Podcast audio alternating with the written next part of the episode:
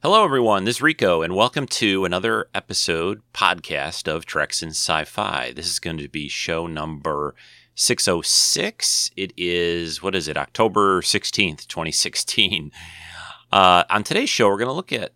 I'm going to kind of briefly go over the pilot episodes of all the various Star Trek series.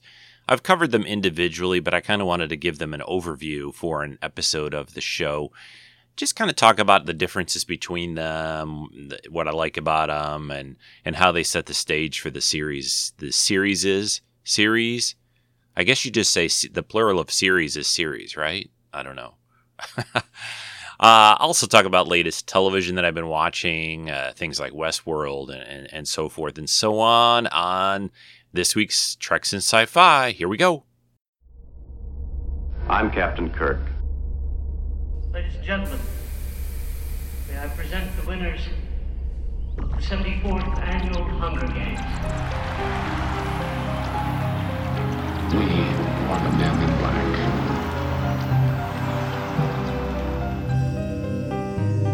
I'm the doctor, by the way. What's your name? Rose. Nice to meet you, Rose. Run for your life.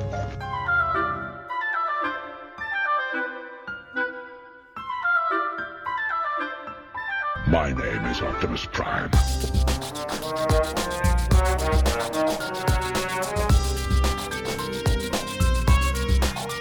I am the Putus of Borg. Resistance is futile. Yes, the Jedi strength flows from the Force, but beware of the dark side.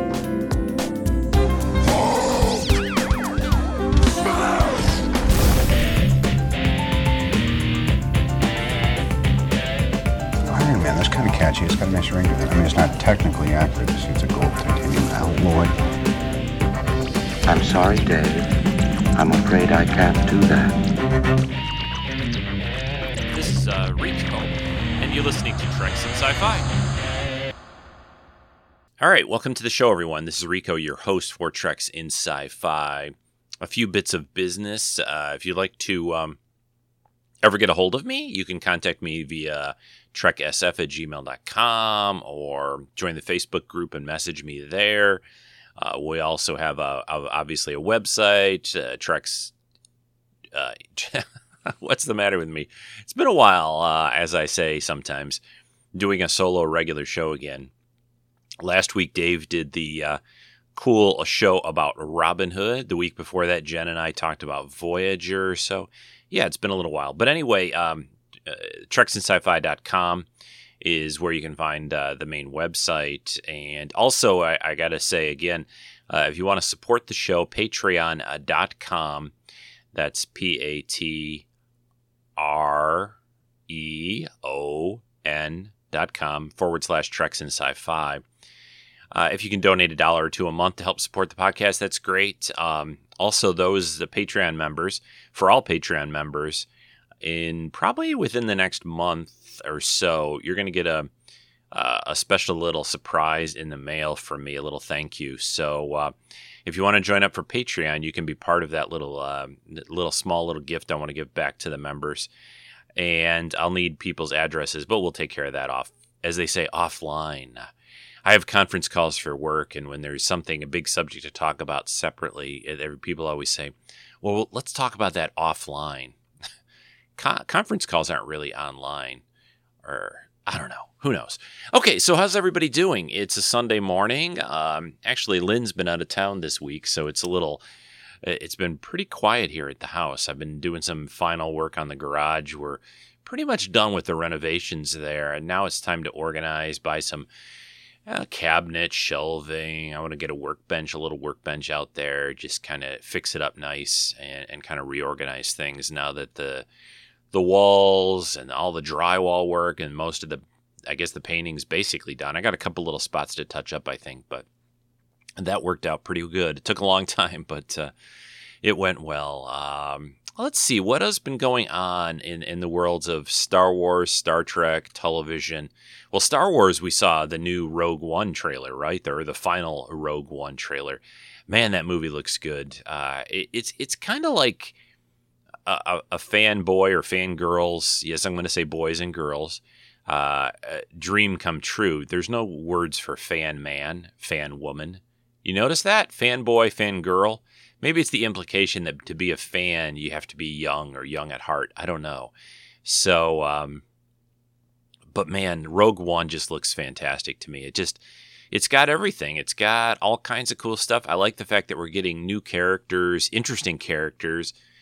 Yeah, they've had to sort of fit it into the Star Wars mythos. They didn't go way outside of what what's you know taken place. This is about, of course, stealing the plans to the Death Star uh, uh, from the Empire to uh, in order to figure out the flaw and destroy it. And it, it, looks really good, looks really interesting, and there's little bits in it that that seem to be reminiscent of things that happened in the EU that I'm interested to see how they they do that. But uh, I'm I'm super excited for it.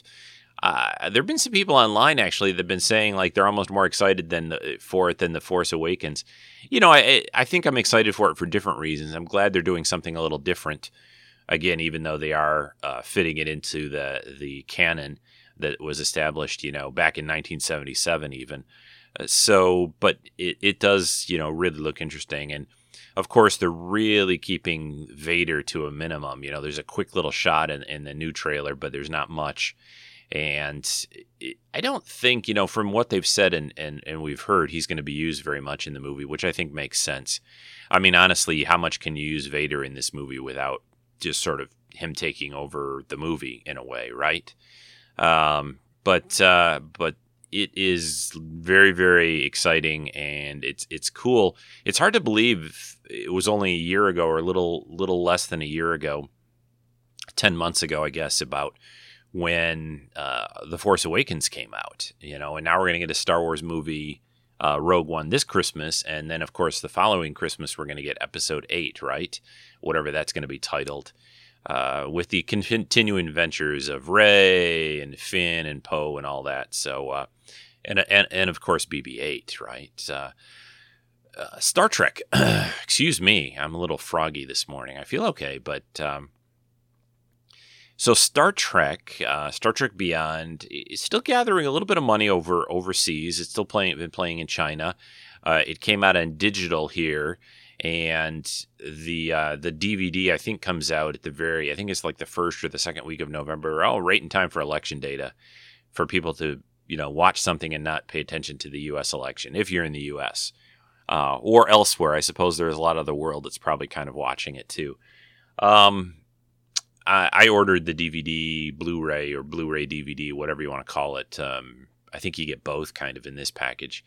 I ordered one of the sets off Amazon, the one that comes with the little ship, uh, the the Franklin. There's of course a bunch of editions of this. Supposedly Target has one, I think, with some extra stuff that the other people aren't getting. Uh, it, it's it's somewhat annoying that they do this constantly. That they don't just have. I'm okay with with um, different pack in type things like ships or doodads or or whatever little collectible things but I, I, I, wish the discs themselves contained all the same stuff, no matter what store you were in, you, you were went to. You know, uh, that the extra features, you know, that you got like two discs or whatever. One was a bunch of bonus stuff, and one was the movie or whatever.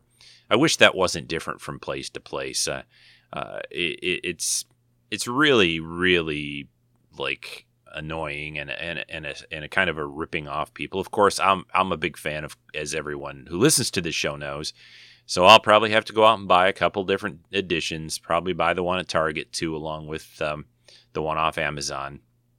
There's another one. I think Walmart's got a little three ship mini set that's coming with it. So uh, yeah, again, the the extra collectible stuff that that's okay. That that's a way to gimmick it to get you to buy it at different places. But at least the content on the discs is you know would be nice if it's the same. So, um, but yeah, you know, I love that movie. I think that's a great movie. I wish it had done a little better in the box office. I still think we'll get at least one more film for a few reasons. I think they want to maybe close out this era of the movies. And I, I think some of it's going to depend a little bit about how the, the Star Trek Discovery TV series, even though they're not connected, I think they're going to gauge, you know, if that, that series does well and really takes off, I think they'll be much more inclined to do a new movie do another movie. So we may not get a, a real official announcement. There's sort of been an unofficial talk. You know, Chris Hemsworth is supposed to come back in the next film playing Kirk's father somehow, maybe a time thing, a mirror universe. Who knows? What are they going to do? Um, time travel, whatever. But um, and then the main characters, I think the main principal actors have been sort of re-signed. At least Zachary Quinto and Chris Pine. I'm not sure about Karl Urban, but you know he was fantastic in the last movie, and I, I love him. He's a great actor. Uh, I l- liked, um, you know, I- have liked just about everything Karl Urban's been in, basically. So, um, so I do think we'll get another movie. I, I think it's probably going to be a couple years off. Probably, I would predict. Let's see, three years from this year. So 2019 sounds like a long way off, but uh, I think probably by next summer they'll decide completely. Maybe sooner, who knows? But you know, Star Trek Discovery is pushed back and not starting until May next May of 2017. So. Uh, so we'll see. We'll see what happens. Uh, which I think actually Star Trek Discovery starting at that point in time is kind of good. You know, when when a show, I think um, most television shows, you know, in the U.S. at least, end around May. So uh, Star Trek coming on then might be a really good thing because there won't be nearly as much competition for it, and people will be looking for something to watch. So, um, but yeah, that's enough Star Trek, Star Wars chitter chatter. Uh, let me take a short break. I'm going to come back talk a little bit about late, latest TV I've been watching, and then we'll get into the Star Trek um, series trailers. Not trailers, sorry, pilot. Well, I'm going to be playing the trailers for the different pilots. I'll be back in a minute.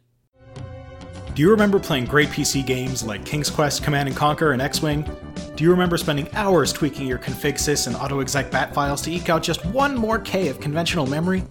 If you do, then you may be interested in my show, The Upper Memory Block. Every two weeks, we talk in depth about a game, game series, company, or technology from the DOS and pre Windows XP gaming era. We'll discuss the story, gameplay, and technology of the games of the time, but more importantly, we're going to focus on what made each game special, interesting stories from their development, and how they shaped what PC gaming is today. If you remember gaming in the late 80s and early 90s, or you're interested in finding out more about it, come join your host Joe in the Upper Memory Block. That's the Upper Memory Block podcast at umbcast.com or find it on iTunes. All right, television. Uh, for me, the, the the coolest new show on is on HBO, and that's Westworld. There's only been I've only seen two episodes so far, but this show is really good. It's it's very interesting, super well made, produced, acted. Uh, the look of it, the style, the the storylines, the characters, just everything. Everything about this show you know, there's a lot of talk. Uh, it, I was going to say everything about this show is really cool and good. There was a lot of um, the, the show had a long period of developmental time. You know, there was different talk is out there that they kind of started it and they kind of retooled it and rejiggered it and uh, but but the final product so far has been great. I, I, and everybody that I've seen online talking about it uh, seems to feel the same way. You know the idea is there's this it's set somewhat in the future this undetermined period. It, it doesn't really specify when it is uh, who knows? Maybe they'll never do that. But there's enough tech around and little things so far even in the first two episodes that make you think it's somewhat in the future. So there's this um, sort of um, a dream amusement park called westworld where people can pay a whole bunch of money and and go visit it. And, and basically there are these super lifelike, you know, androids or robots or whatever you want to call them. Uh, they, um, they, I think they, on the show they call them the hosts. They're the hosts for the guests, and uh, they're they're super, um, again, lifelike. And and the trick is they run through different stories and scenarios. It's almost like a real life RPG type game. And the guests that come to the park or the place to Westworld can do basically whatever they want. They can't be hurt. If there's a gunfight, they're they're basically protected. Uh, that these uh, the hosts can't hurt humans, can't hurt the human visitors. At least that's their programming and the technology they have in place, or something that um, doesn't let them do that. Uh, and but there's some kind of glitch in the system. You know the these uh, I don't want to give away too much, but things aren't going quite uh, the way the people running the park want it to go. And there's a lot of stuff going on, a lot of a lot of interesting things, and they're just really starting to set the stage, I think, for what's to come. But it's uh, it's really great. If you don't have HBO, you know, maybe pay for the HBO Go app. I don't know what does that cost, ten bucks or something. Uh, and uh, you know they've HBO's got a lot of great stuff. You know, of course they have Game of Thrones and this show, and and, and they've done a lot of cool series over the years. And this is definitely one of them. Uh, I would highly, highly recommend it. Uh, you know, it'll do these things eventually show up on Netflix? I don't know. I think HBO tends to keep them pretty close to their network as long as they can. So it may be a while if you're waiting for it to show up in other places. But um, yeah, great show. Um, what else have I been watching? I just finished the third season. It's not exactly sci fi, but it's computer. Um, focused on computer things, so I think it's of interest to probably a lot of the people listening to the show about the early days of the computer industry called Halt and Catch Fire. I've talked about it before on the podcast, but man, this season was really interesting. And uh, I don't want to spoil it, but I'm going to give one little tiny spoiler. Near the end of this season, they kind of take a little jump ahead in time a few years. And, and that really sets the stage for they're going to do another season, a fourth season. And uh, that that's going to be the they've announced one more season, and it's going to be the final season, season four and the the show is great. Lee Pace, one of the main uh, uh, characters and, and the actor playing uh, uh one of the main guys in the show, uh, Joe McMillan, is, really really good. I mean, he's doing some great stuff on this show, and his character has changed quite a bit over the years. So again, another highly recommended show. It's on uh, AMC, yeah, AMC, and of course next week it just ended, and next week it's kind of making room because the Walking Dead comes back, which is, oh man, I, I I'm so kind of somewhat scared, and and I don't want to watch this premiere episode because for those following this show, there's something big that's going to happen with a with a character, a bad guy character called Negan, who's been in the comics, and it's gonna be a it's gonna be a rough start to the season, that's for sure. So. Um, what else have I? I haven't tried the new Frequency show yet. I have a couple on my DVR on my TiVo, uh, I don't know. I'm mixed on that. I've tried a couple of episodes of the new MacGyver. I think I'm going to give up on it. I, I, it's just not grabbing me. I, I, I like, I love the old MacGyver show. Uh, this new MacGyver is just, it's just not doing it. Uh, I, for one thing, I prefer MacGyver to be off kind of on his own doing missions, and he's got a little team, which isn't terrible. Uh, uh isn't a terrible idea, but I, I prefer him to be a solo guy out there trying, you know, trying to do what he does. Um, what else? Uh, I don't know. It, just the main characters, the main actors don't don't really do much for me. They don't seem to have have whatever the old show had. So, um, but what else? What else am I? Oh, the other new new thing I'm watching that I think is has been pretty okay so far. That that's not much of a recommendation, but Timeless. Uh, NBC I think is showing that. Yeah, and uh, I've seen a couple episodes. Uh, one they went back to um, the Hindenburg. One they went back to um, uh, the assassination of Abraham Lincoln. So I, I, I get, I don't know. We'll, we'll see how the show continues, but I kind of hope that, that every week they're not going back to some key point in history that sometime, you know, they go to something else. But that seems to be the way it's going. You know, there seems to be this guy who's trying to mess with history for his own agenda. We don't really know what that is yet.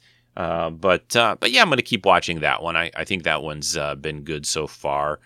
Uh, I'm still watching uh, the cable show From Dusk to Dawn. I think we're in season is it season three of that show?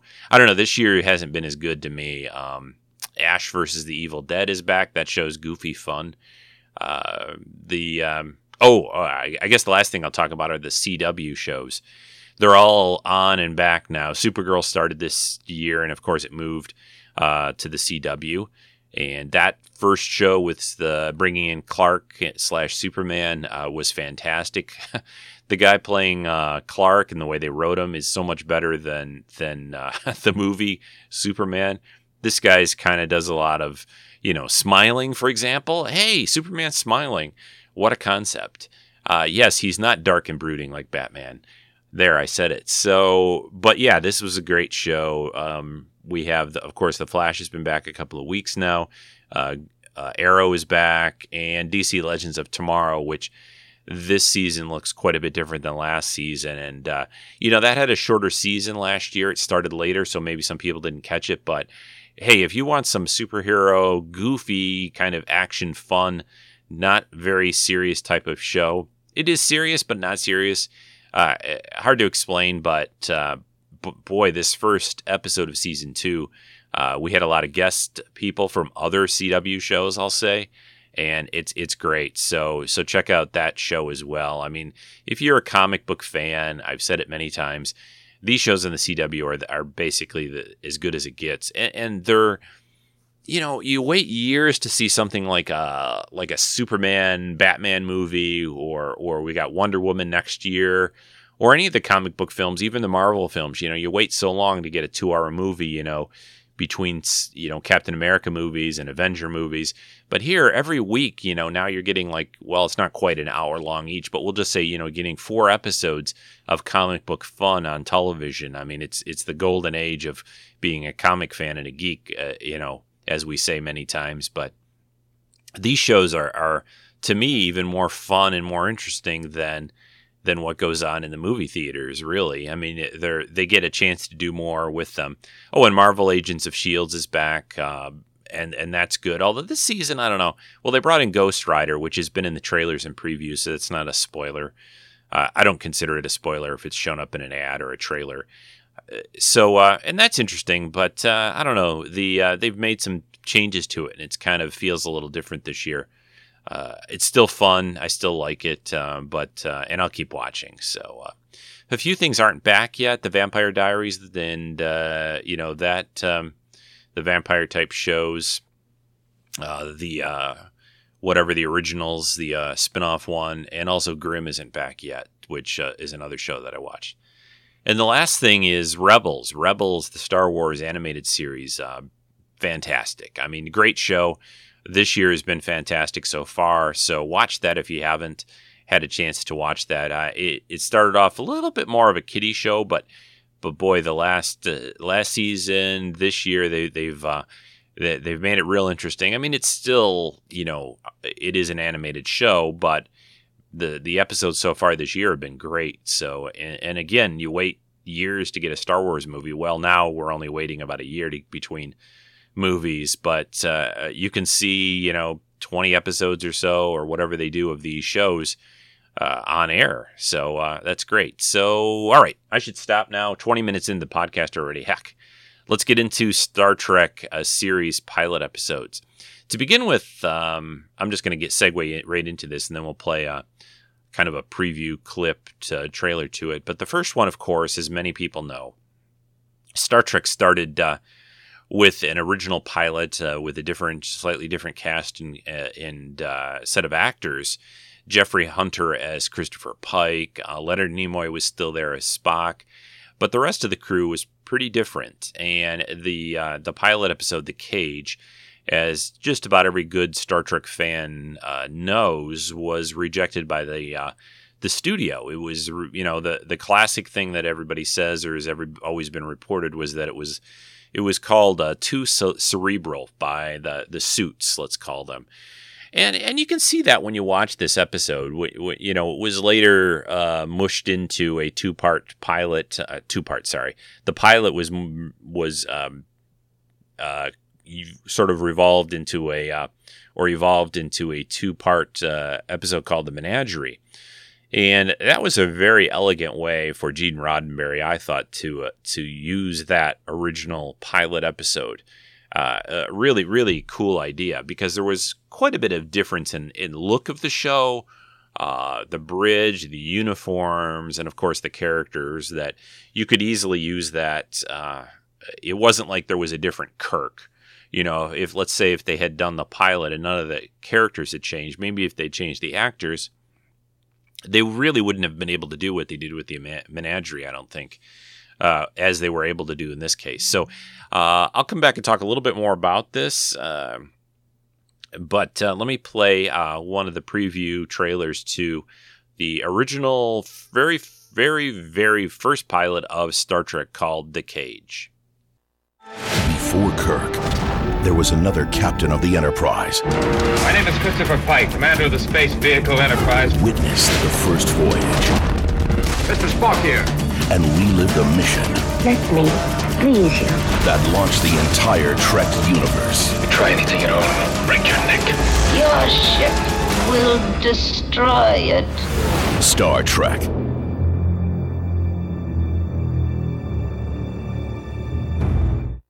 Yeah, so the uh, that's a little uh, quick blurb on uh, the Cage, uh, the first, very first pilot of Star Trek. I've actually got a, a little bit of uh, Gene Roddenberry speaking about this uh, pilot episode back when they were able to reassemble the Cage from footage, uh, both from that was used in the menagerie later in color, and then black and white stuff that they found uh, from the original Cage. Um, they they eventually colorized or found other color footage. I forget which way it went, and eventually the cage, uh, a full color version of that eventually came out. But I, I love the first uh, pilot episode. The uh, you know it's got a, a, lot of cool things about it.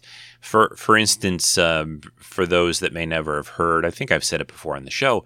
Uh, but uh, back in the 50s, when they had that uh, movie come out, Forbidden Planet, there's a lot of influences from that that movie in Star Trek, and and they especially show up in the cage. Uh, the way the characters interact with each other a little bit. The captain's a little bit more authoritative and stiff, I think. Uh, not not in a bad way, but a little more militaristic. Militaristic. I can't talk. Uh, but uh, only 600 podcasts, and I still can't talk. The um, and the uniforms, the look of it a bit. They have those little away team jackets. Really, a lot of things very much like. I'm surprised they don't have Robbie the robot uh, on the Enterprise, but uh, a lot of things very much like Forbidden Planet. And th- this idea that they find this this colony out there of of people from Earth, but of course it turns into that it the you know that it's not real, or at least Vina is the only one that survived, and they have the they run into these. Um, aliens, uh, the Talosians, that can basically mess with your mind and make you think and, and uh, you're seeing something that you're not. It, which is a very classic uh, alien kind of encounter story, you know, when you think about it. I mean, the idea that, um, you know, the, the, the big brain, the big headed, you know, a lot of the old sci fi movies, you know, the ones that Mark does sometimes, you know, especially things like this island Earth and others. You know the uh, you know the aliens and, and, and, future people. You know all have bigger heads, right? Because that gives you a bigger brain. And, and, then you have these mental abilities. So it's it's a classic, classic old style sci-fi storyline, really, but done super well, I think. And uh, I'm gonna let um, I'm gonna let Gene Roddenberry here in, in a moment speak about. Um, there's this is about I think it's about five minutes long or so uh, about the uh, the first pilot episode, a little bit about Star Trek in general, and a little bit about the studios and what he was trying to do when he created Star Trek. But I think it's interesting. I think it's worth playing. Uh, so I'm going to play this for you uh, with Gene Roddenberry talking about the original Trek pilot. Here we go.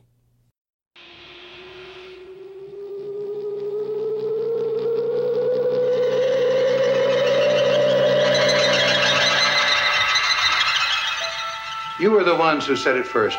Star Trek lives, and live it does. For over two decades it has.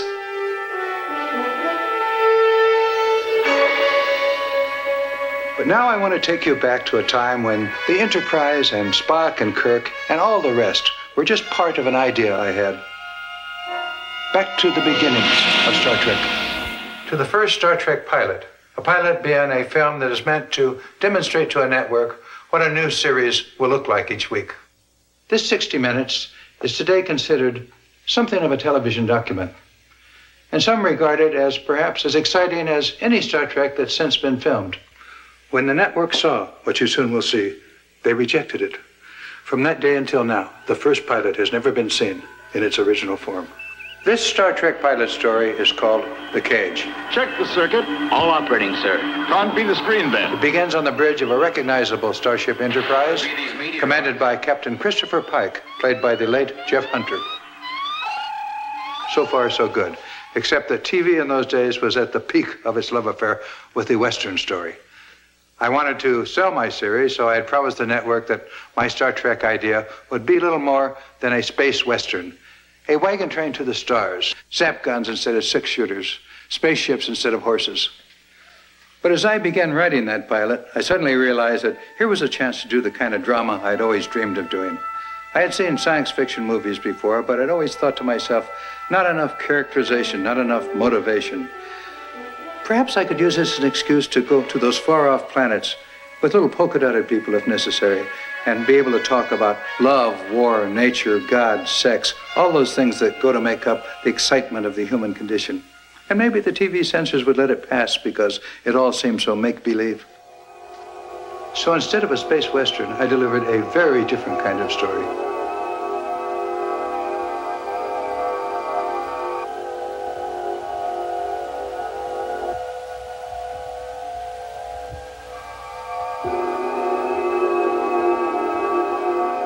One which dealt with the strange dangers of illusion, the enormous power of imagination, with whole worlds that can come from inside people's heads.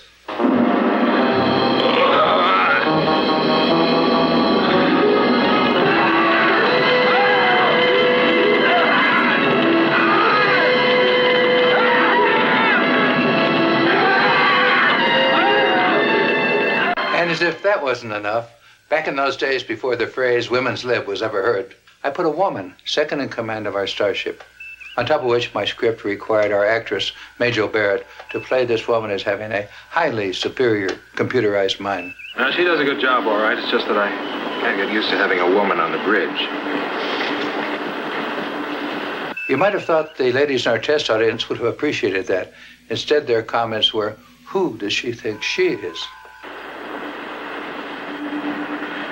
No offense, Lieutenant. You're different, of course.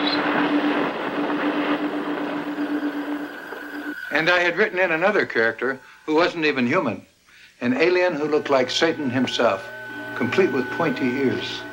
Was that all? No, I was uncooperative in other ways, too. For example, no one aboard the USS Enterprise smoked, and tobacco advertising was key to network profits in those days.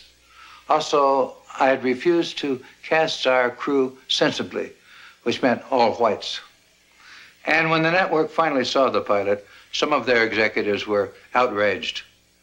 And I can't say I really blame them. For the considerable money they had put up, they certainly did not get a Western space opera.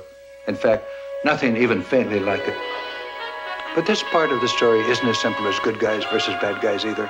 The network's very top program executive was impressed by the fact that this film made him feel as if he'd actually been flying in a spaceship. Doing something almost never done before, the network ordered a second pilot. And this one had better be familiar action adventure or else.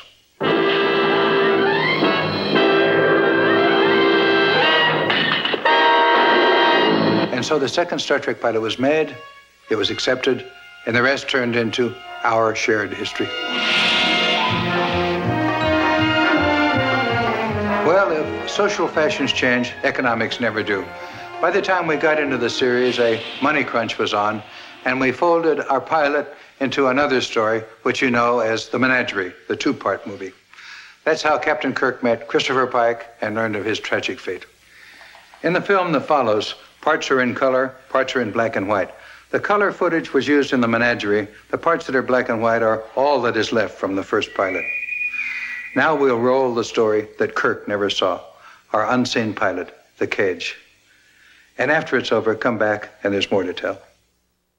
So, some good uh, commentary there from Gene Roddenberry, the man, the myth, the legend, uh, you know, about the cage. And, and again, most of that's been has been talked about before, but uh, I love the pilot. I, I, in my in my dreams, you know, it would be cool if there would have been another Star Trek series revolving around that era in Star Trek. Which, hey, guess what? It's kind of happening because the new Star Trek Discovery series takes place around 10 years or so before the original Star Trek, which is pretty darn close to the era of the cage. So who knows what's going to happen there? Uh, are they going to have uniforms like the cage? Are they going to have, um, who knows? Who knows? Only um, Bryan Fuller, I guess. But um, we'll know in about a year, a little more, less than a year. Well, quite a bit less than a year. Five, let's see, do the math, da, da, da, seven, eight months, something like that. All right, let's move on. As Gene Roddenberry mentioned in there, the the network commissioned another pilot episode of Star Trek for um, for them to do because they rejected the cage, of course.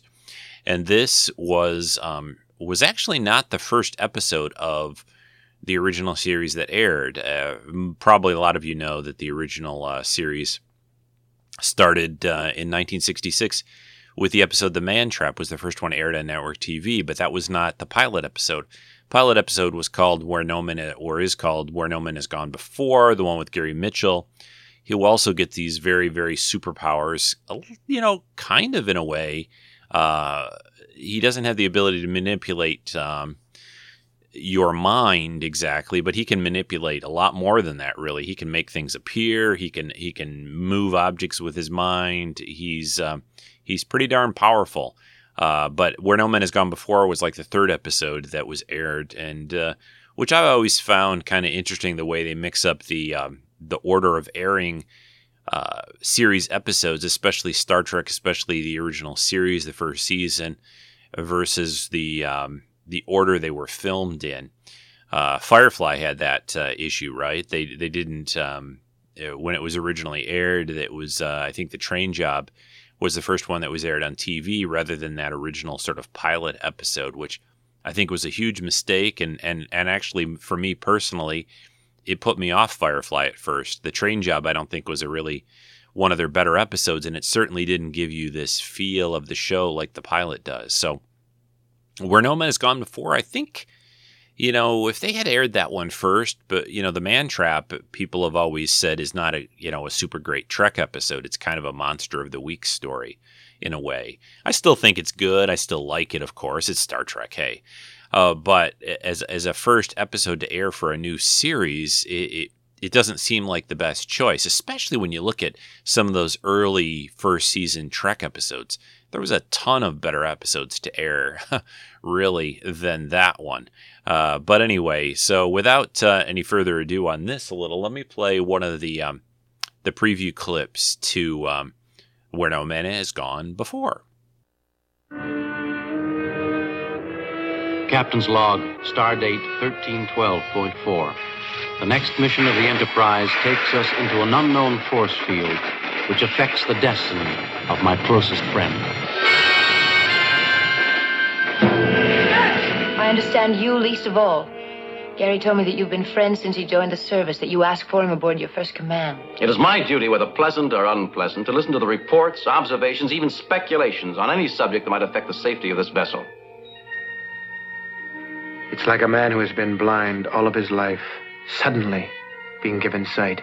Sometimes I feel there's Nothing I couldn't do in time. Some people think that makes me a monster, don't they, Jim? What would you do in my place? Kill me.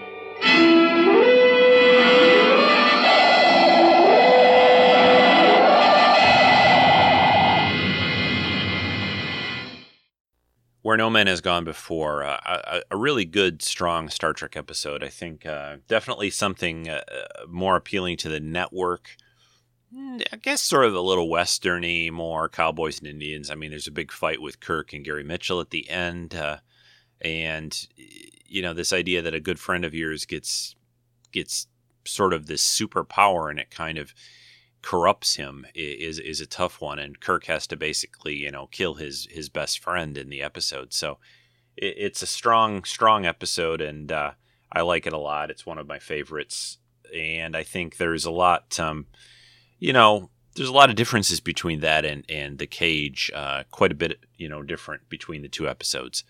So, um, so those were the two pilots from the original series. So let's move on because we have, let's see, TNG, we have DS9, Voyager, Enterprise. So we have four more to to swing through pretty quickly. So, uh, of course, uh, the first episode of TNG, Encounter at Farpoint, the pilot episode, uh, the the thing about Encounter at Farpoint that I've always thought is, is it's and and there was that um, behind the scenes kind of in the early days of TNG things that William Shatner hosted.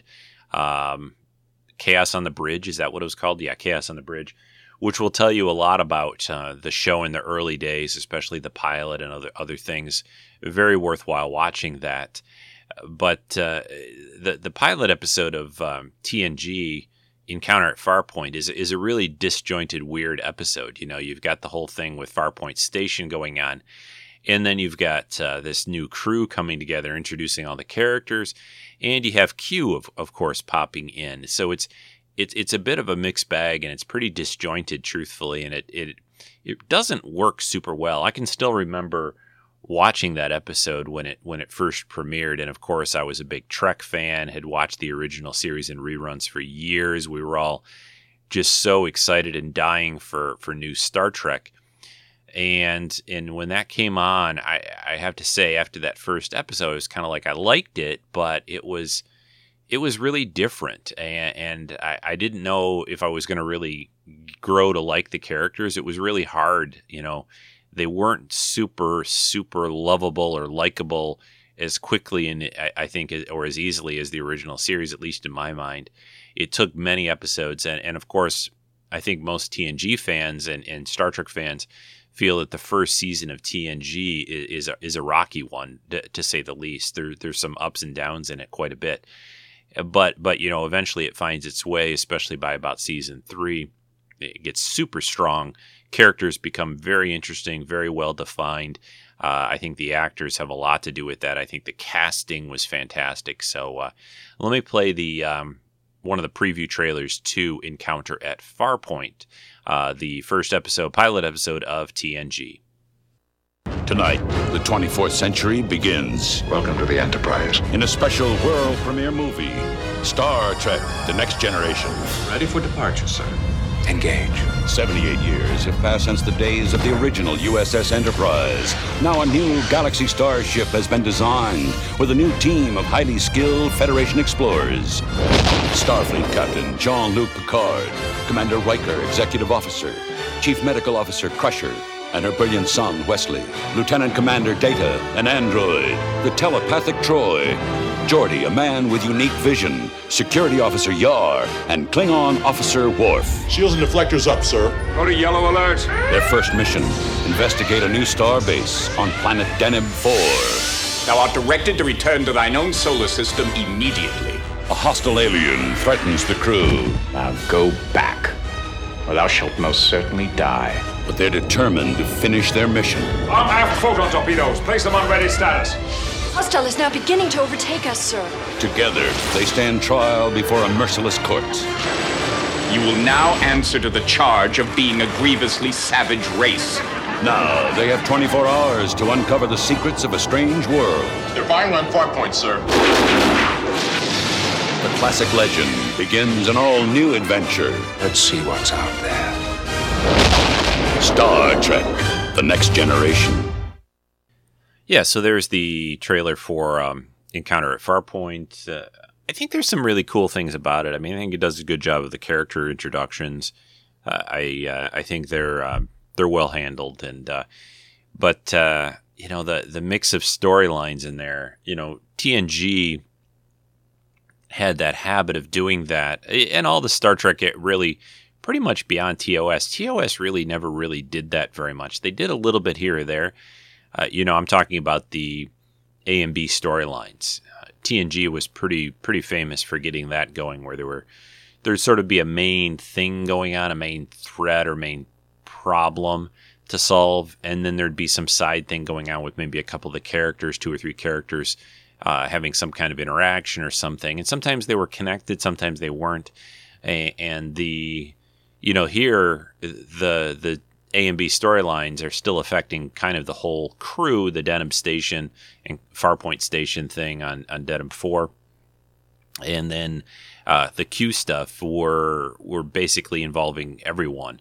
Uh, but uh, I still think it's kind of a mixed bag. I, I, still think they there were other episodes, other stories they might have done that might have been a little bit cleaner. But uh, hey, it worked. I can't complain. You know, we got seven years of TNG, and and it really set the stage for this idea that Star Trek could continue and could go on with other series, other characters, other storylines well beyond the original series. You know, this you know, we're so used to these days movies and television shows being sort of restarted and rebooting, but it never happened back back in the day. I mean, I, I would say Star Trek is probably the primary example of of saying yes, that could that it can be done and it can work and it can work very well. Uh, and and they they really were one of the forerunners of this idea of bringing something back, changing it a bit, trying not to repeat exactly what was done before. I think Gene Roddenberry was super smart in terms of you know, he could have just done Star Trek 2.0. You know, he could have just either brought back the original actors. I mean, it wasn't that far removed and done a later version of it, had them maybe be part of Starfleet Command and, and send off other crews. I mean, he, he had a lot of different ways of doing it, but he, yeah, he, he kind of rebooted it. We had another ship show. We had another ship show following a, a crew aboard the Enterprise, another Enterprise. But other than that, it, it's it's really completely different, completely different than the original series in tone and look. Uh, and and I think it forged its own way by far. I mean, I think there are there's parallels. You have uh, the command crew and actors and characters that you know kind of represent some of the original series characters, but you have a similar situation with a with a Starfleet ship and so forth. So, all right, then you get on to probably the biggest uh, departure from from Star Trek classic sort of like Star Trek that they've ever done on a, on a TV show, and that's of course Deep Space Nine. Here you were going to do a show aboard a uh, Deep Space Nine space station, not a ship show. Uh, it was going to have uh, a, a, host of different characters, and they were kind of basically the idea of it, kind of like Babylon Five and and some of you know that there's always been a lot of controversy about you know which came first, who stole whose idea, but I'm not going to get into that here. Uh, but you had a, a stationary station, and the storylines and things were going to basically they were going to kind of sit there and wait for them to come to them, you know, with visitors through the, the station and and things going on that they would have to deal with. Of course, after a couple of seasons, it evolved into more, much more than that, right? With the big war with the Cardassians, you know, and and Odo's people, and and all the, you know, the you know everything involving these different aliens, and then they brought in the Defiant, which allowed them to get off the station more, and they had the wormhole there, of course, uh, you know that that let them get to the Gamma Quadrant, and and just you know the the, the show became really much more than it originally it seemed like it would be, uh, you know, to start with. And of course, they had to do that. They had to branch off. And and the the reason I was saying earlier about this being so different is is of course you know Deep Space Nine, a space station, uh, not a ship show to begin with, and you had a, um, a commander in charge, uh, Sisko, with a son. He had lost his wife. He had some bitterness to uh, Picard, to Starfleet, I think in general. And, and and the biggest thing I think about Deep Space Nine that people would say is one of the things that they always had trouble with TNG is you know Roddenberry's sort of edict that that people in the future everybody gets along with everybody pretty much. Well, in D- DS9, nobody got along with anyone very much. I mean, they eventually do a bit, and, and that takes time. But there's a lot more um, emotion and anger and anim- animosity uh, between the characters in that show than than probably any other Trek show that they've ever done and and I, and I think it works, and it, and it's different and interesting. People will say things like, you know, I, I, I try not to say like, oh, this one's better than this, and this one's better than that. For Star Trek, for me, uh, they're like saying one kid is better than another. I mean, I love all the Star Trek series for what they are. DS9, I think, is just interesting because it's it it really gets deep into the aliens uh, and, and, other cultures, especially the Bajorans and the Cardassians and the Klingons.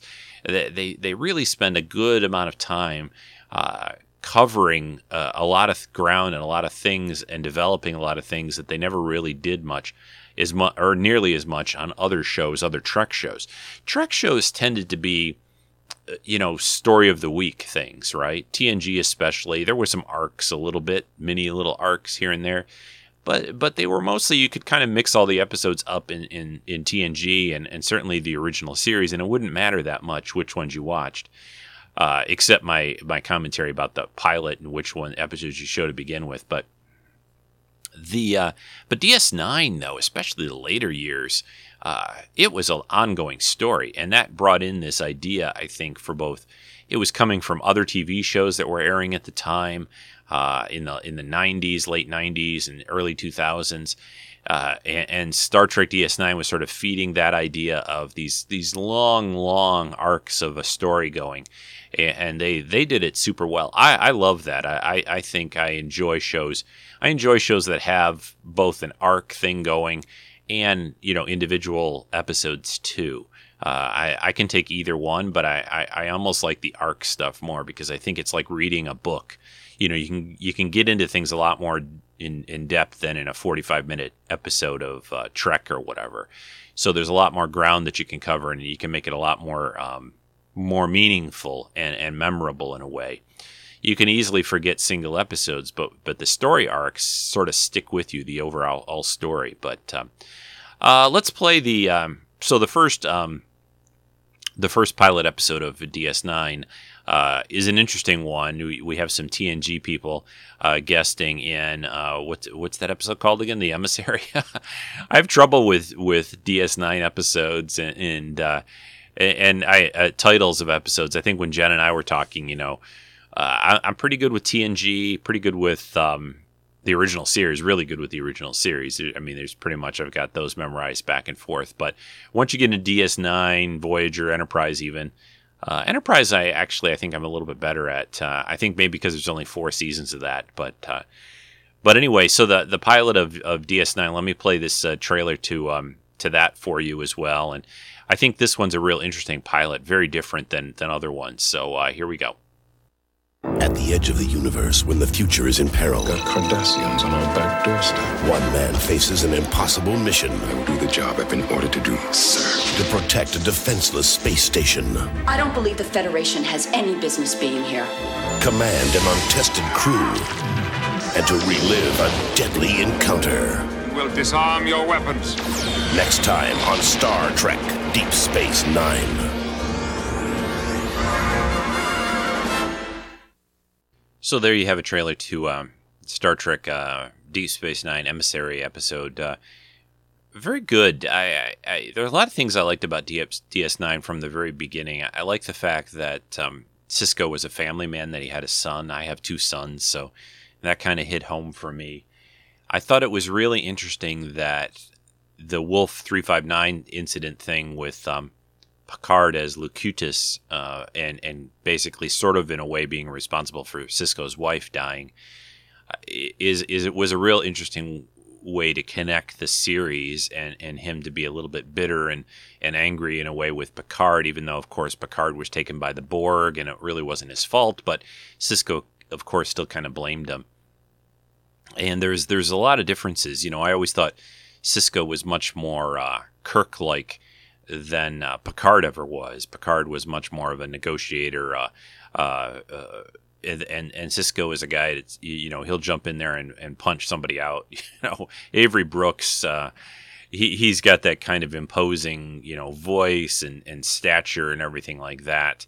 I think that that works. The physicality of uh, of being out there on the edge of the universe a bit is is a good fit. And uh, and of course we had a you know an African American uh, the first you know head of, of a of a Trek series being uh, you know a, a black uh, you know commander or eventually captain Sisko. So. Uh, so yeah, lots of lots of cool things. Odo was great, and and just a lot of neat things about the pilot episode that worked pretty well.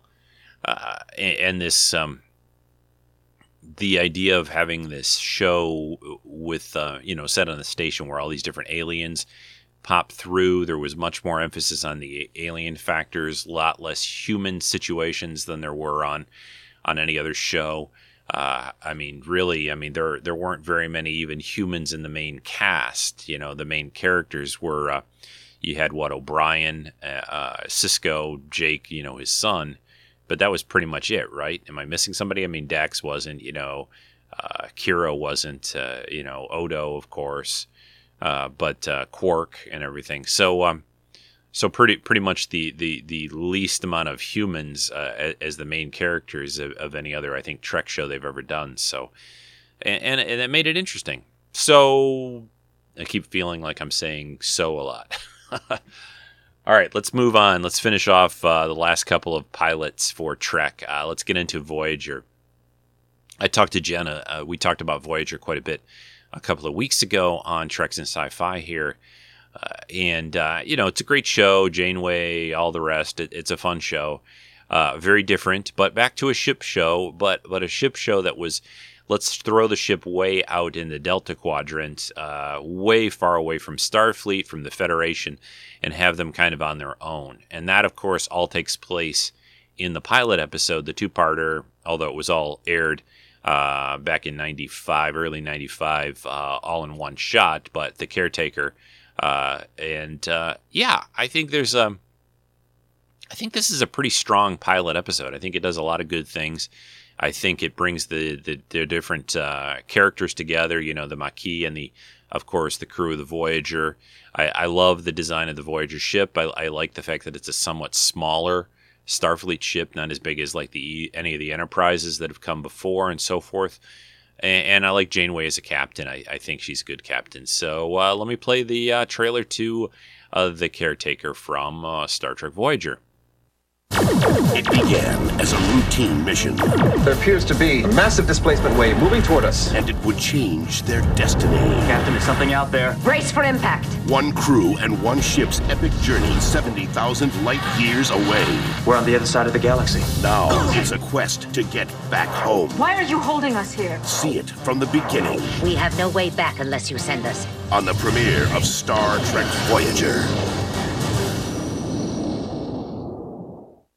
Yeah, so there's the pilot uh, trailer for um, Star Trek Voyager, the caretaker. Yeah, I like it. Uh, you know, they they uh, they brought the crews together. They had the problem of being, you know, 75 years of travel away from Earth uh, and the Federation and Starfleet. So I think it works real well. I, I think it's a, a, pretty solid pilot, and it, and it sets the uh, the tone of the show and this sets the stage for what's to come. I mean that that pilot one was a little different because it had to create a situation for them. Uh, the other pilots are more like, okay, here here's a. I mean, yeah, the TNG one I guess brings the crew together for the first time, and and even um, Emissary DS9 does that, but they're much more like the other episodes in a way. This one with Voyager getting and the Maquis ship getting thrown across the, uh, the, the galaxy into the other quadrant, I, I, think is is a little different in a way, but um, but a good one. So uh, that brings us to an I think about an hour into the podcast or so. That brings us to the last of the Star Trek series that we've had to date. I'm not going to cover the the animated series of Star Trek, which is coming out on Blu-ray, by the way. I know some people think it's kind of silly to have that on Blu-ray, but I, I'm excited by it. Uh, because I think there's a lot of cool things there, and even animated, even in the simple way it was animated in in HD, I think it will look uh, cool and better. So yeah, bring it. Uh, it was included in that latest or that big Star Trek set that they released, but I didn't purchase that yet, so I'm going to get the animated series on its own. But there wasn't really a pilot episode for for that uh, series. It was just a couple of seasons and and uh, so we'll go on to the last show that that got a pilot really um, and a, f- a first episode, which again set set some things in motion. Of course, this is Enterprise, or later it was added. They added the moniker Star Trek Enterprise to it. I always thought that was weird. Uh, I mean, if I had been doing the show, I would always have Star Trek in the title. I, I, I think uh, you know, yeah, maybe you don't need it, but why not? I, I, mean, Star Trek is such a recognizable, you know, set of you know uh, whatever you want to call it, an identifying mark. Uh, the words Star Trek, it, eh, just about any place and anyone in the world has sort of a familiarity and, and understands what that means. So I'm glad Star Trek Discovery that they're doing is called Star Trek Discovery and not just Discovery or or whatever else they wanted to call it and, and just leave the Star Trek name out. I think it's important. I think uh, I think they they should always include it. So, but Enterprise, of course, started as just being called Enterprise, and uh, then later, after the first two seasons, I think it was between season two and three when they started come back. When season three started, it was called Star Trek Enterprise. So, but the the the pilot of this Broken Bow. Enterprise, I think, has a lot of things that are very uh, interesting going for it. It's the, the series that's closest to our own time. So there, I think the the actors, characters, situations, they tried to make it a lot more kind of familiar. Uh, you only have really T'Pol aboard.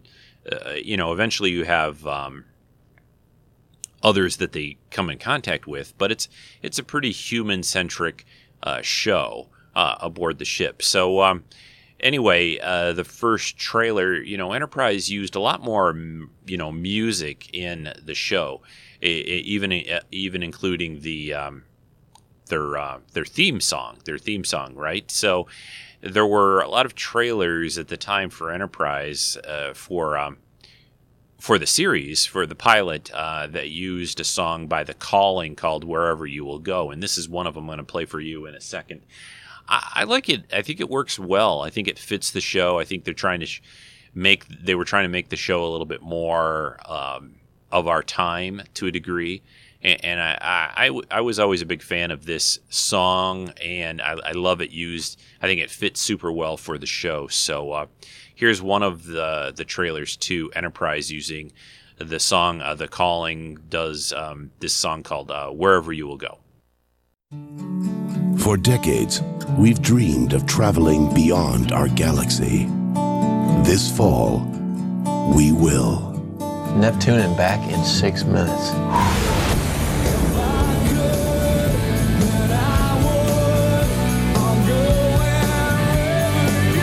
A new era of discovery is about to begin. Let's go. Enterprise launches Wednesday, September 26th on UPN. Yeah, so there's one of the trailers to Enterprise, the first episode, Broken Bow. This uh, show, I, I, love Enterprise. I loved it from the start. I loved it throughout all four seasons.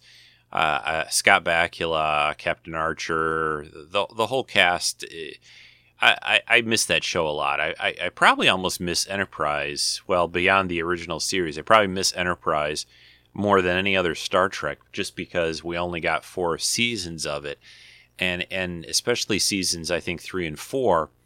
So it got so good, so interesting, and, and I, I, I, just feel that it it really got shortchanged, and, and I hope someday that we could see another Enterprise. You know, the characters, the actors uh, playing those characters in, in a you know show up in in Discovery somehow or or a movie. Discovery would work. It's supposed to be set in the Prime universe. It's set, um, you know, maybe there's some kind of time travel incident or something happens, but uh, yeah, or or um, or T'Pol could still possibly be around even, although she was you know technically pretty old or older Vulcan. You know, maybe yeah, she could probably still be around. But anyway, um, I, I like the use of the music in the in that trailer. Uh, I've always liked the. Uh, I've always been okay with that theme that they did, uh, which actually um, I have a recording of that, or not. I don't have a recording. YouTube has a recording, but I'm going to play it for you uh, at the end of today's podcast, uh, which is Russell Watson singing live that theme from Enterprise which I think is pretty cool. Uh, but uh, yeah, I love Enterprise, and I think the pilot episode, you know, with the Klingon situation, uh, bringing the characters together, uh, this just you know kind of distrust between uh, the uh, between Earth and Vulcan, and holding Earth back, and putting a Vulcan on the ship. you know, there was some talk and, and controversy at the time with a Vulcan being on uh, a ship, but it technically wasn't Starfleet yet, right? So, um, so anyway, uh, yeah, it's it's a good good pilot episode, and and I like it a lot. And uh, oh yeah, I have to correct myself. Did I say there's not there's not the Federation yet? There's Starfleet, yeah. But um, but but you know the Federation is just being kind of in its infancy and starting to be founded, and Archer's key to that. But anyway, um, yeah, this this episode works super well, I think, and uh, again, I, I, like the characters, I like the cast, uh, and, and, I was always a huge fan of Scott Bakula. I loved Quantum Leap, and so um, so this show is uh, is very cool, and uh, it, it's one of those that that most people. I think a lot of Star Trek fans either overlooked or missed and are kind of catching up on it now. I know Jen and I want to talk about Enterprise uh, sometime as well, kind of like we did with Voyager. Uh, the, these, you know, this series was at the you know tail end of Trek. Uh, people had been maybe there's always there's a lot of people who have s- talked about what happened. Why did Star Trek you know decline in the ratings? What were I think there's a lot of reasons. I mean, I think the show was just as good as any other Trek. I, I think there became more and more entertainment for people to consume uh, between their their electronic devices, computers, the internet, games, more geeky type shows and movies for people to see. And Star Trek had really kind of, I think people had kind of somewhat OD'd on it a little bit. I'll, I'll never OD on Star Trek. There can be three series uh, at the same time, and I'd watch them all. But um, but for some, I think it, Star Trek had been on the air for a very long time. You know, since TNG started all the way through. You know, you had overlapping series at times, uh, and all the way through Enterprise. You know, almost 20 years of Star Trek on air. Uh, and not counting even talking about all the movies too.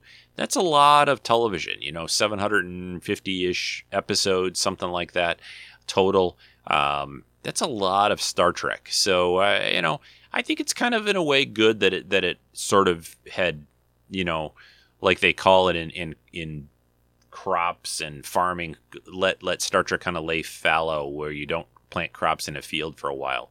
I wish it hadn't taken like 11, 12 years to get another Star Trek series. I, I w- five or six would have been okay by me. But I, you know, there was a lot of predictions, and I thought it would take about 10 years before. And, and you know, I've mentioned it many times on the show. One of the reasons I do Treks and Sci-Fi or started it was because to try to keep Trek going and Trek alive. And uh, I have this, you know, idea that when Discovery starts, although I'll want to cover it for the podcast, I kind of feel like, well, my job's done. I've I, the main goal of this show, even though we spun off and covering lots of other television and other sci-fi movies and TV, it's always kind of been focused uh, primarily on Star Trek. Uh, and but I I'll, I can't not keep going with Discovery. Come on, it's going to be cool. So. So anyway, Enterprise, very cool, uh, very enjoyable uh, show, and a good pilot. So, so anyway, I hope you guys have enjoyed this this quick rundown, a quick look at um, all the various Star Trek pilots. I know I've covered these things individually on other podcasts. If you check the um, the feed and records, you'll be able to find those. And uh, you know, from uh, from the original series up through Enterprise that I've covered, but I, I wanted to kind of round them up and, and look at them as a as a group uh, because we've had you know quite a bit of difference between them, and, and they all have their unique uh, sensibilities, let's call it. So, I'm going to wrap this show up now. We're um, we're pretty good. I think I've kept this pretty tight, and uh, I, I it could have gone longer, but I I didn't want to spend a huge amount of time on each pilot episode since I've covered them individually, but just kind of wanted to give you my thoughts and, and a little background too. Next week, Mark will be here. He's going to cover a, a classic sci fi movie again, of course. A little more recent, well, more recent than some of the movies he's covered. Still uh, 30 years or 40 years ago. Uh, I think this was in the 70s, mid 70s, early 70s. Uh, the Andromeda Strain, which uh, which is a really cool movie and, and uh, I don't hear a lot of people always talking about this one, but it's it's it's super cool, and and it's got some interesting things. So I know Mark will do another great job, and I'm going to be back in two weeks with a vidcast. Uh, I'm going to do a vidcast for a special Halloween episode. I've been struggling with trying to figure out what to cover. I have a couple of ideas of of what um, I want to cover. Some kind of movie or TV or something Halloween related, of course, for um, for this uh, vidcast that I'm going to do for Halloween. I don't think I've done a Halloween vidcast special before, uh, but I've got my new setup here, so I, I want to use it. And and it's been uh, well, I guess the last time I used it was for the anniversary 600th episode back in early September. So. Okay, that's it, folks. Uh, always thanks for listening. Thanks for downloading the show. Please re- leave a review on iTunes. Check out patreon.com forward slash treks and sci fi to uh, to donate to the show if you want to help support Treks and Sci Fi. And to take us out here, here's Russell Watson with his uh, live version of his uh, theme uh, uh from Enterprise. I'm sorry, I'm blurbing here now. And uh, I'll talk to you again soon. Bye. This is a song that um, was written by a, a, friend of mine, a, lady called Diane Warren, who's wrote some uh, incredible hits over the years. Um, it's appearing in the, the latest Star Trek series which is called Enterprise, which is like pre Captain Kirk, just before Captain Kirk came on the scene, and it's called Where My Heart Will Take Me. It's been a long road getting from there to here. It's been a long time but my time is finally near. And I could feel a change in the wind right now. Nothing's in my way. And they're not gonna hold me down no more. No, they're not gonna hold me down. Cause of the heart.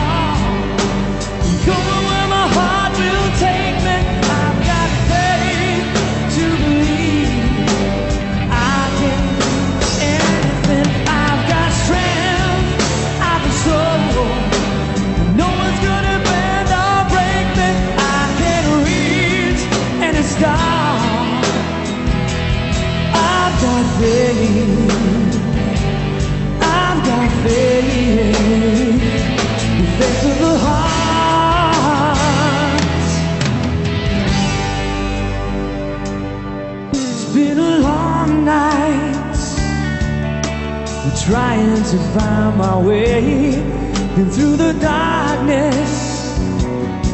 Now I finally have my say, and I will feel my dreams come alive at last. I will touch the sky, and they're not gonna hold me down no more. No, they're not gonna change my mind, cause I've got faith of the heart.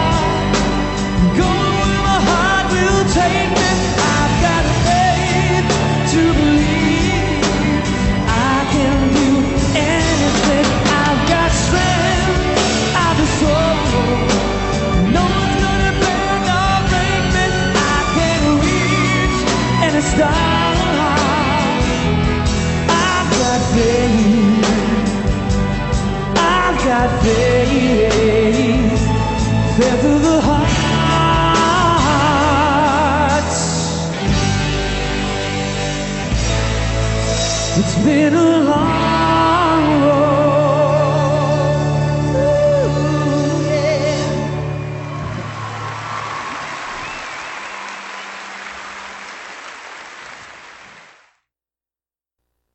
This has been a Rico Dusty podcast production.